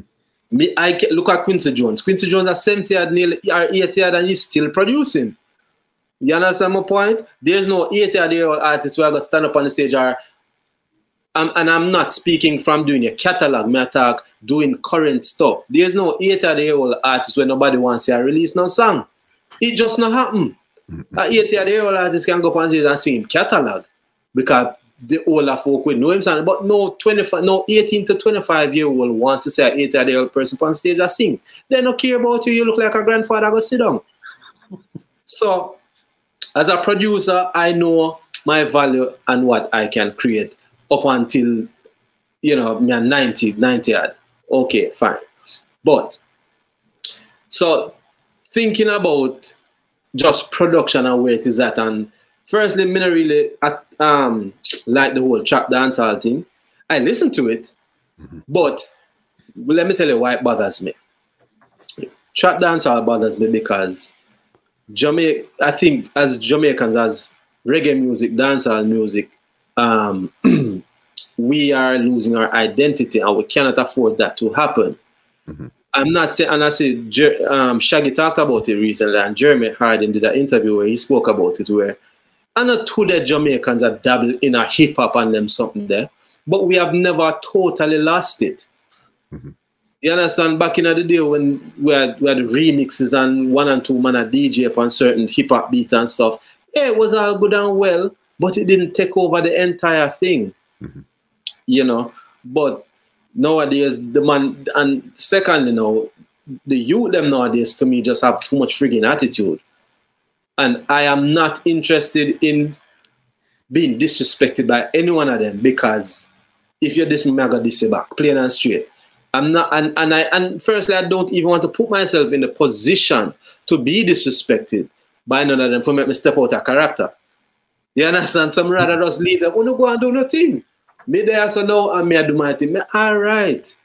You know, so my point is, I had at the turn of the year, me say, you know what, I'm, done with this production thing or dancehall production because I, I, still intend to do reggae tracks. Because I love reggae, I'm gonna play bass. So and reggae, reggae now got change. you know, so I say, oh, freak dancehall, I'm done with dancehall. And me end up at Shaggy studio last week. and when me tell my, my brother, when me tell Robert, Robert laugh and say, Shaggy is very good at that. Me tell Robert say, me tell the DJ, me say DJ, me done with dancehall, you know, me not interested, you know. Mm-hmm. And Shaggy give me a pep talk there. the man say, oh, you can't make the man then discourage you. This is what you do, and it's not like you're idiot. You know what you do and you're good at what you do, so yeah, you gotta stop just because of where you think the industry or whatever. And him say a bunch of other stuff. And I think about it, I say, him right. Mm-hmm. Because at the end of the day, I can't make, you know, certain things demotivate me. And after that conversation with him, I thought about it and I you know what? I'm going to try to tap into what made me start in the first place, which was like what we spoke about at the beginning of this podcast, which was me just in it because I love it. Mm-hmm. I think over the years you turn big man and you have responsibilities and the bills them are come, you start pre John was would have been like, go pay and me go do this and do that. But when you're young and I do it, even if the bills them not pay, especially living in Jamaica, you know, you, you do your thing and you love it and you just are going it. And it will work because you, you have that joy. But when you're going to stuff depressed and cloudy, you will never succeed. So you have to approach it with that joy that you know, say, yo, this me love and this me I do.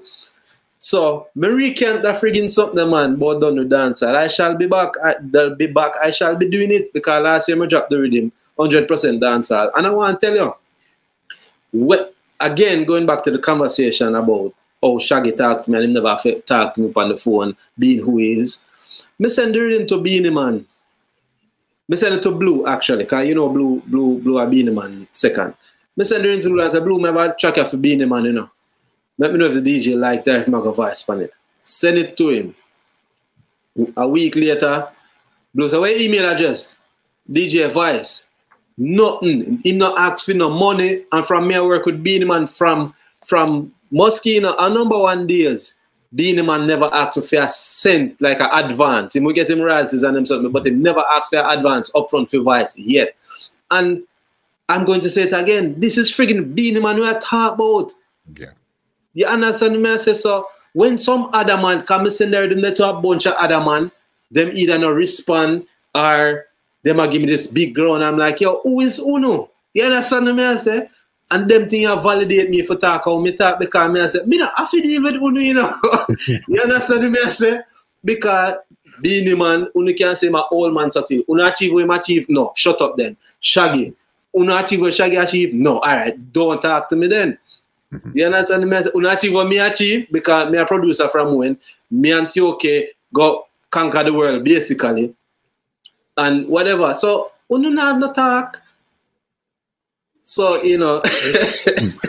okay, so is it fair enough to say that you're you're not excited to work with some of the newer artists if they have an attitude where they're not willing to work also. That's right. Mm-hmm. Because there's this one kid, me just love him vibe and him just seem different.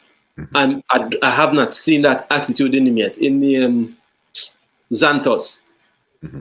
the guy with the Pesheng Wing Way. Mm-hmm. So I've been, I'm, I haven't reached out to him or anything yet. But again, as a, as a label A&R, me a scout, so I check out to see which and which. But on a personal level, you know, when me see me say, oh, this could be the next, the next one.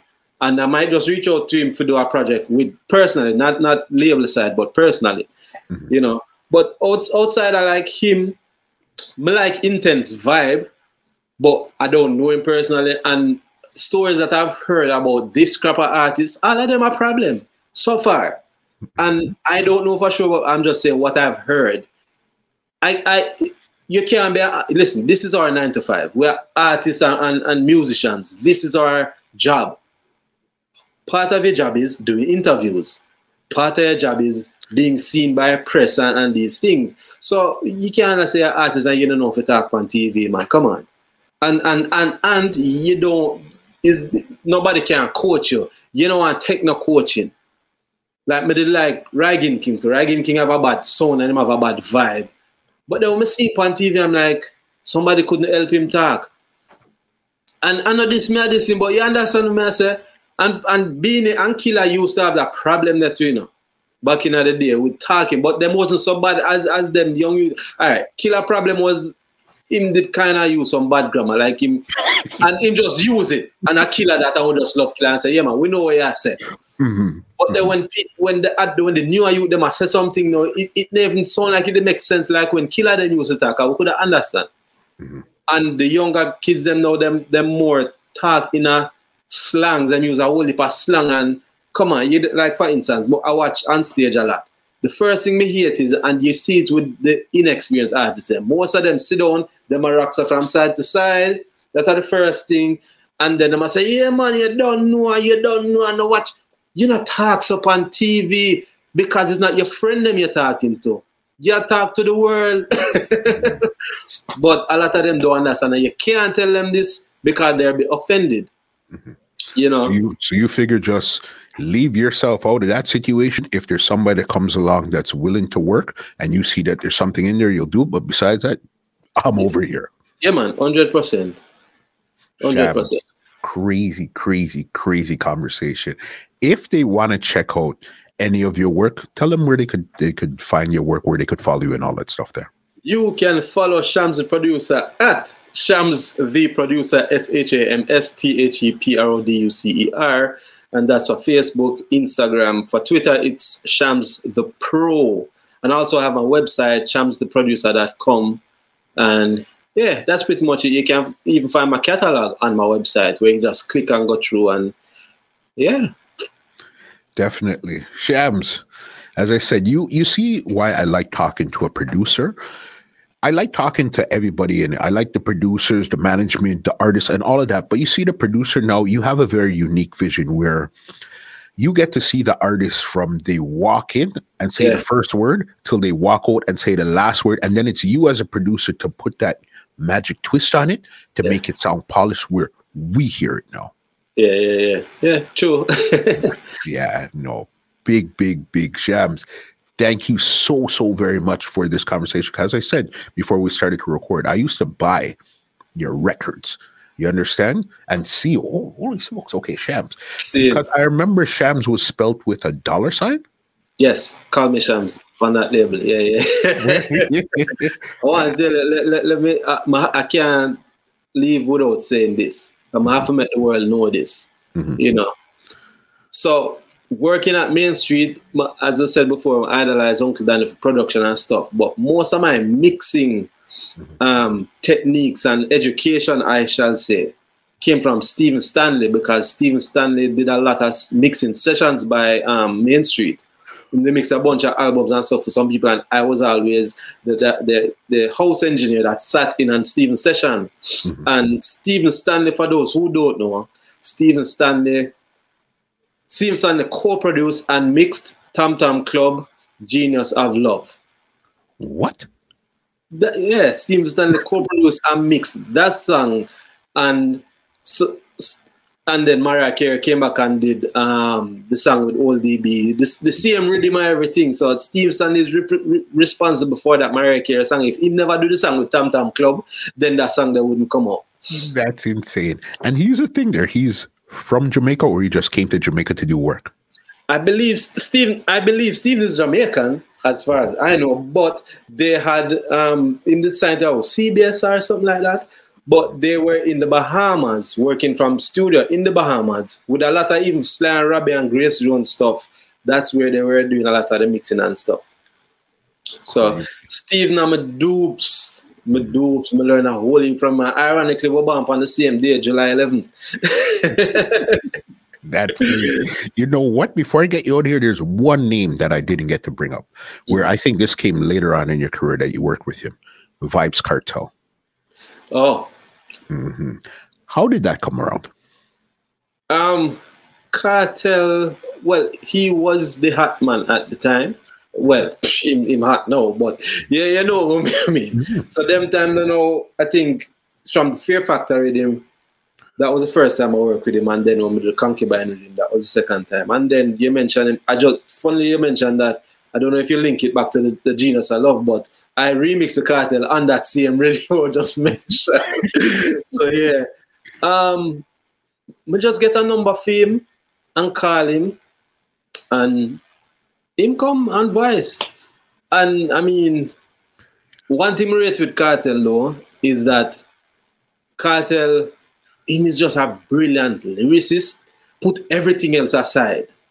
Him is just a brilliant friggin' lyricist. Because him, him was the first um the first song on Fear Factor. Okay, it was an alright song, but that never mash up made so much than when him do the one that I remix, which is the when Gata Youth Saga Rich. He, because he came to the studio, Mm-hmm. man to play the rhythm, and him sit down with him book and him pencil. And within half an hour, him come up with that argument there, and that is what mashed me up. Cause him could have him could have head tap any girl tune or whatever, whatever. But the man sit down and within half an hour come up with a song like that. When get a youth saga rich, he, when friend go stop switch, when we go legal, when just how him construct that song then such a short space of time for fit it the rhythm that too, I was like, yo, here is beyond lyrical and it's not no simple syllables nor rhymes nor nor nor, nor um argument him I use. Him very clever with him words. And that I want him in love with Kartel from then till now. Him not change that at all. You know, so them two and the other thing I rate with him too is even though me never really released that song there, when it when he did Why and Concubine with him, him they love the rhythm so much. Him said, Shaz, may I get a second song? Record this. And him just voice one another song same time. That's wild. Yep. Yep. That's wild. Life of a producer, A and R management, just somebody that has such a big legacy. It's really great to sit down and talk to you, especially see it from your point of view. You understand? We know how we see it from our point, but I want Yeah, to see yeah. it from your point. You Yeah. understand? Shams, epic conversation, big boss. Give thanks, man. Big up, Glad. big up, big up yourself. Thank you so very much for coming through. Let me give you an outro and get you out of here. All right. Well, ladies and gentlemen, this is Muscle, and this has been another Two Line Music Cuts Entertainment Report podcast, and we are out. This podcast is brought to you by www.twolinemusichut.com.